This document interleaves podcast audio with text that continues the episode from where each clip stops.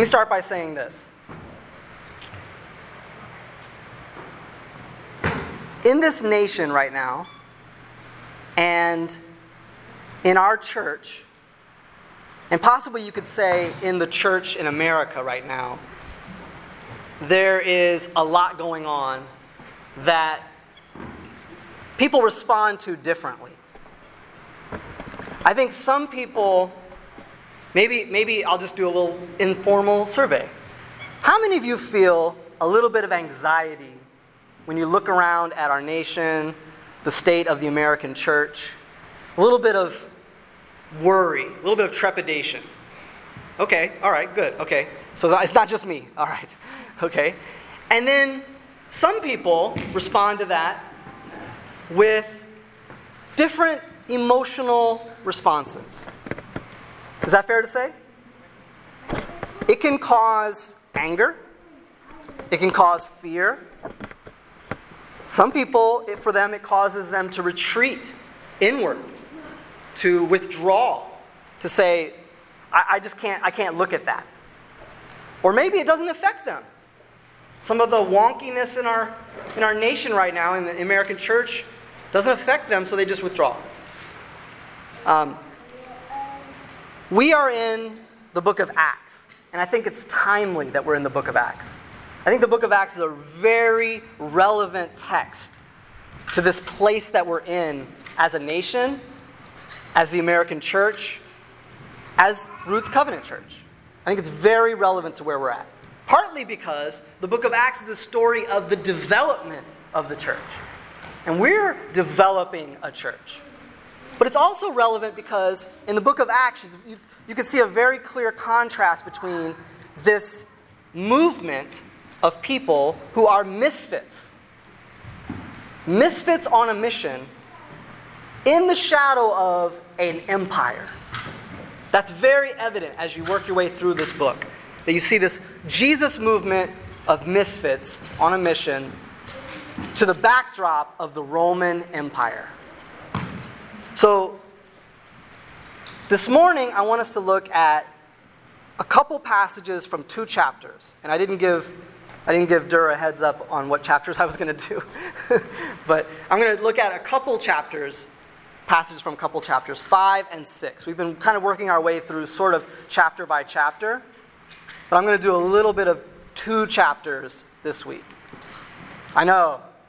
Ooh, mix it up. So we're going to look at 5, verses 12 through 32, and 6, verses 1 through 7. And I'm going to need a couple readers. While you're looking that up, I'm going to need a reader for 12 through 20, and a reader for 21 through 32, and then a reader for 6, 1 through 7. But while you're looking that up, a little bit of a program note. Huge thanks to Emily for teaching last week on chapter 4. And we have exciting new speakers coming up. Next week is Durr is up. We love, here at Roots, we love to hear from a multiplicity of voices. I think that's a huge part of who we are. It's being multi-voiced. And so I'm really excited that Durs agreed to teach next week. And then after that, Andrea, for our first time as a replant, Andrea's going to teach, and I'm excited about that. But I don't want them to feel like they have to follow like linearly, chapter by chapter. You feel free to jump around. So who has chapter 5, verses 12 through 20, just the first reading? I have. Can you read super loud? I can. All right. The apostles performed many signs and wonders among the people, and all the believers used to meet together in Solomon's Colonnade. No one else dared join them, even though they were highly regarded by the people. Nevertheless, more and more men and women believed in the Lord and were added to the number. As a result, people brought the sick into the streets and laid them on beds and mats so that at least Peter's shadow might fall on some of them as he passed by. Crowds gathered also from the towns around Jerusalem, bringing their sick and those tormented by impure spirits, and all of them were healed. Then the high priest and all his associates, who were members of the party of the Sadducees, were filled with jealousy. They arrested the apostles and put them in the public jail. But during the night, an angel of the Lord opened the doors of the jail and brought them out. remember?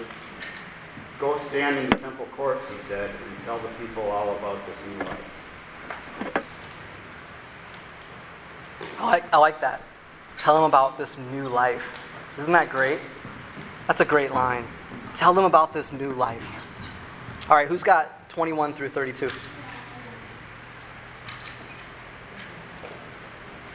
Got it.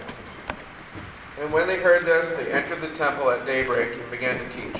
Now when the high priest came and those who were with him, they called together the council, all the senate of the people of Israel, and sent to the prison to have them brought. But when the officers came, they did not find them in prison, so they returned and reported. We found the prison securely locked and the guards standing at the door, but when we opened them, we found no one inside. Now when the captain of the temple and the chief priests heard these words, they were greatly perplexed about them, wondering what this would come to. And someone came and told them, "Look, the men whom you put in prison are standing in the temple and teaching the people." Then the captain with the officers went and brought them, but not by force, for they were afraid of being stoned by the people. And when they had brought them, they sent them before the council, and the high priest questioned them, saying, "We strictly charge you not to teach in this name. Yet here you have filled Jerusalem with your teaching, and you intend to bring this man's blood upon us." But Peter and the apostles answered, "We must obey God rather than men. The God of our fathers raised Jesus, whom you killed by hanging him on a tree. God exalted him at his right hand as leader and savior to give repentance to Israel and forgiveness of sins. And we are witnesses to these things, and so is the Holy Spirit, whom God has given to those whom obey him." Great, thank you. Can someone read chapter 6, verses 1 through 7? Loudly. In those days, when the number of disciples was increasing, the Grecian Jews among them complained against the Hebraic Jews because their widows were being overlooked in the daily distribution of food. So the 12 gathered all the disciples together and said, "It would not be right for us to neglect the ministry of the Word of God in order to wait on tables. Brothers, choose 7 men from among you who are known to be full of the Spirit and wisdom. We will turn this responsibility over to them and will give our attention to prayer and the ministry of the Word." This proposal pleased the whole group. They chose Stephen, a man full of faith and of the Holy Spirit, and Philip, Prochorus, Nicanor, Timon, Parmenas, and Nicholas from Antioch, a convert to Judaism. They presented these men to the apostles who prayed and laid their hands on them. And so the word of God spread, and the number of disciples in Jerusalem increased rapidly, and a large number of priests became obedient to the faith. Great. Thank you. So Luke is the author of the book of Acts. And if you know anything about Luke, he's also a traveling companion of Paul during his missionary journeys. He's a doctor, and he's the author of the gospel, according to Luke. This is kind of a second volume of Luke's gospel. And there's something genius about the way that Luke writes. There's a lot of things that are genius about the way that Luke writes. But one thing that Luke has a knack of doing is he has a knack of juxtaposing two stories against each other which teach you something. Here's an example. In Luke 8, Luke juxtaposes the story of the healing of Jairus' daughter, who was a synagogue leader, with the healing of the woman with the issue of blood. These would have been very different kinds of women. One would have been a very respected member of the community, Jairus' daughter, and one would have been a total social outcast, someone with a perpetual disease that caused them to be separated from the rest of the people. Yet what Luke does is he knits those two stories together with the title, Daughter. Jesus says, This woman too is a daughter of Abraham. And he uses that to show you something, that Jesus is doing something different. And like that, I think chapters 5 and 6 show us something that Luke is trying to tell us. I think that this juxtaposition of chapter 5 and 6, I call it the prophet and the wonk. I'm pretty proud of that. The prophet and the wonk.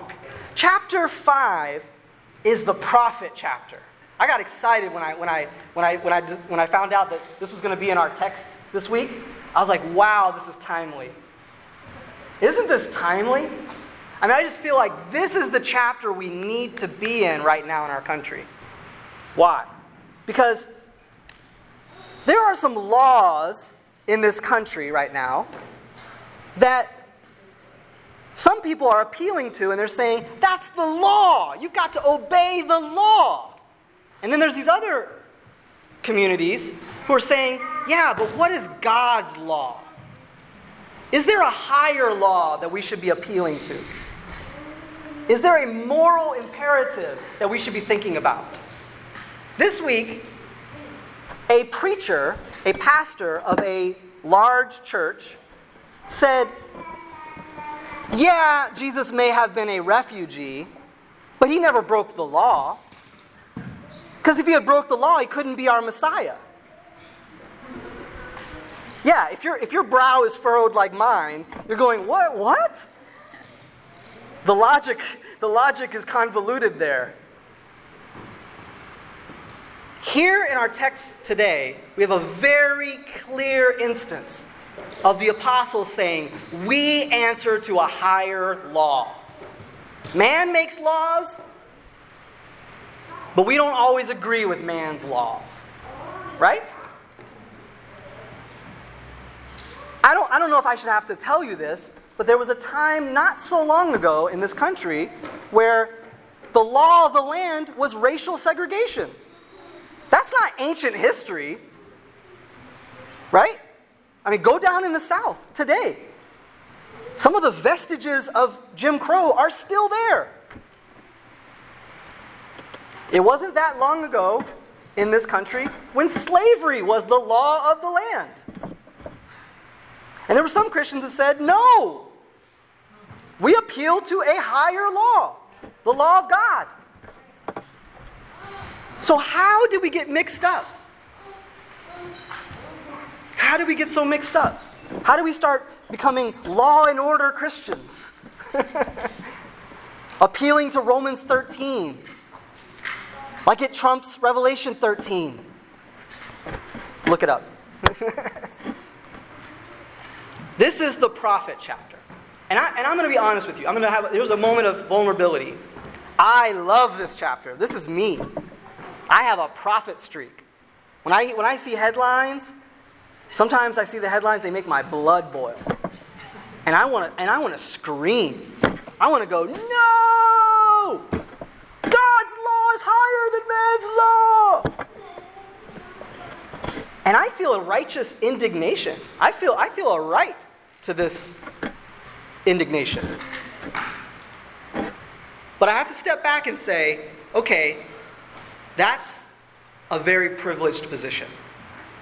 It's easy for me to fall into the trap of lobbing bombs in the role of a prophet and not being part of a solution. Do you know what I'm talking about? It's very easy to stand on the outside of something and critique it. And that's often been me. That's often been what I have done. I've said, this whole thing, tear it down. That's easy to do if you're not in the thing. If it's not going to fall on you, you can stand outside of something and lob bombs at it. Easy to do. What I think Luke is doing is he's juxtaposing right up next to each other, the prophet and the wonk. Because right after this story of, we could call it civil disobedience, right after this story of civil disobedience, do they go and just rail against the Sanhedrin? There's no sign of that. Instead, Luke goes right into this story of administrative policy? What? This seems like mundane family skirmish that gets solved by a delegation of authority, by the creation of a new role to distribute food. Do you see the juxtaposition there?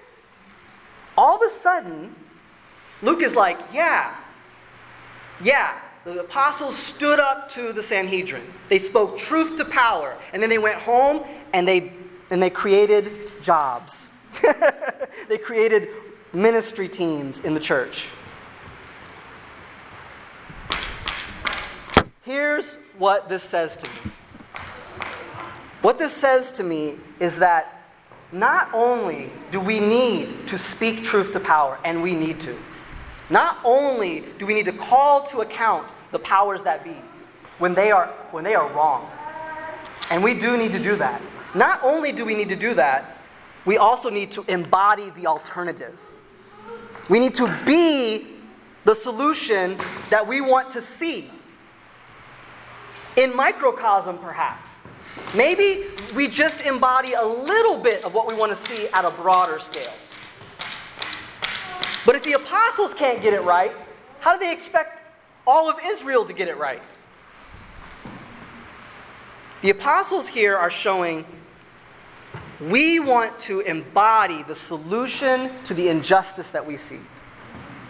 People are being mistreated in society at large. We're going to treat them right in our community. And I would wager to say this is the most prophetic thing we can do. Throughout the book of Acts, you're going to see that Roman officials, Jewish leaders are absolutely perplexed by the church. They just can't figure this weird group of people out. Why do they do what they do? Why are they so weird? Why do they act like this? The apostles and Jesus didn't get executed by the state because they had a very deep piety. And they went home and they prayed and they sang songs. They were executed because they were a threat. And the threat that they posed to the system was that they embodied an alternative. You could choose Rome or you could choose the church. That's a threat. And Rome said, we don't want that. We don't want there to be any alternative to our narrative. Our narrative is dominant. It's the only game in town. If there's another game in town, we squash it. That's why being the church is prophetic. This week, Rachel Held Evans wrote a really powerful piece for the Washington Post, I thought. It was a different take on Scripture. Some people have been saying that Scripture is a story about people obeying rules. That's what some people have been saying. It's all about people following the law. Rachel Held Evans is like, no, I don't think so. It's like, when I read the Bible, I see a story about subversive communities, minority communities subverting huge empires. Persia and Babylon, Rome. She says the Bible is resistance literature. I like that take. I think that's true. And Durr wrote an excellent piece this past week. What was the name of that outlet? Public Persecution. Right. I shared it on my wall. You can see it on my wall. I love what Durr said. Durr said that Christians embody a third way between being apolitical and being partisan. That is true as true can be. To be a follower of Jesus means that we are inherently political. Why? Because we care about people. If you care about how people are treated in society, you are political. That's political. We are not apolitical. We don't plug our ears and say, doesn't bother me. But we are not partisan. We are not co-opted by any philosophy or any party.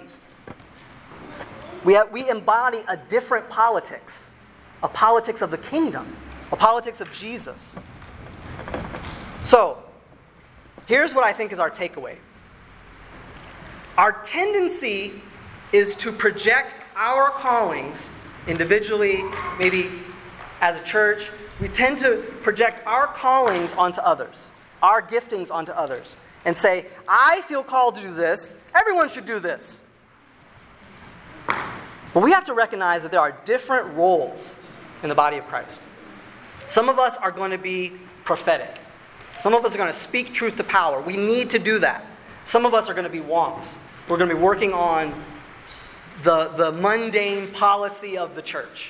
How to do the thing that we're called to do. The details. We need to give each other grace and say we need every part of the body. We need those prophetic voices like Rachel Held Evans. We need Durr to write that piece. We need people who are working on ministry teams. Who's going to welcome people at the door? Who's going to sing songs? We need wonks in the church. Church wonks. That's important too. Let's not be all feet or all hands. Let's be a body that recognizes the diversity of our gifts and callings. And then second thing I think is our takeaway is that we need to recognize that being the church is a powerful witness to the powers that be. Let me give you just two examples. When I was still a teenager, I visited a church in Chicago. Pastor Choco de Jesus, which is a marvelous name, wonderful name. I wish my name was Choco de Jesus. Choco pastored a church called New Covenant in Humboldt Park. Humboldt Park, if you don't know, is infamous for gang violence in Chicago. It's like one of the most violent parks in Chicago, right? When Choco assumed leadership of a Pentecostal church in that neighborhood, it was failing. This church was falling apart. People were leaving in droves, leaving from the suburbs, getting out of Humboldt Park.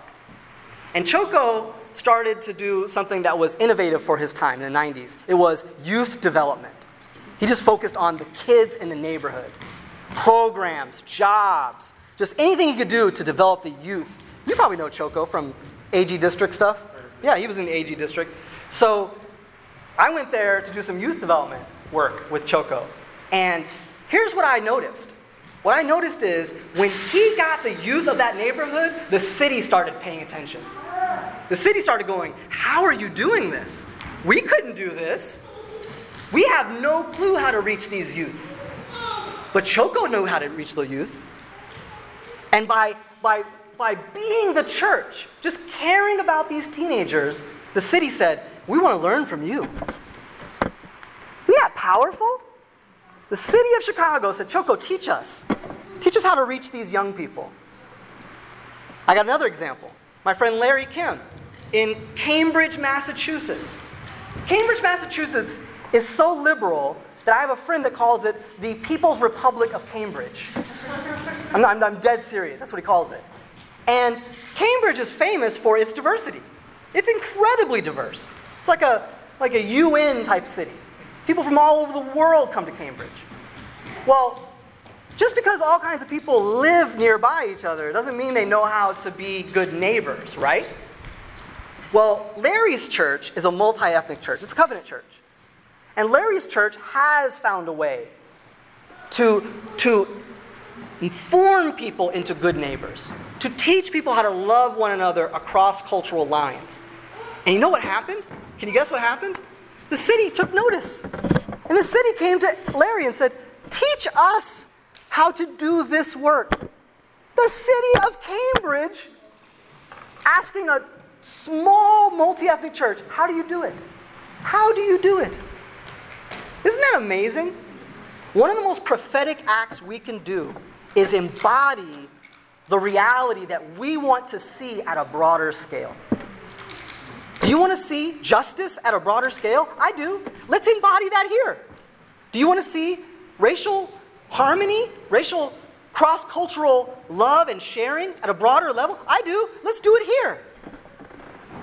And as we grow and as we reach into neighborhoods, the powers that be will take notice. Now, they may view us as a threat. And we may have to say, we obey God's law, not man's law. We may have to be like the apostles. But more likely than not, they'll say, actually, that's what we want too. Can you teach us? And we could have that kind of impact on our neighborhoods. I think the first step of this is we have to work together to do this refresh thing right.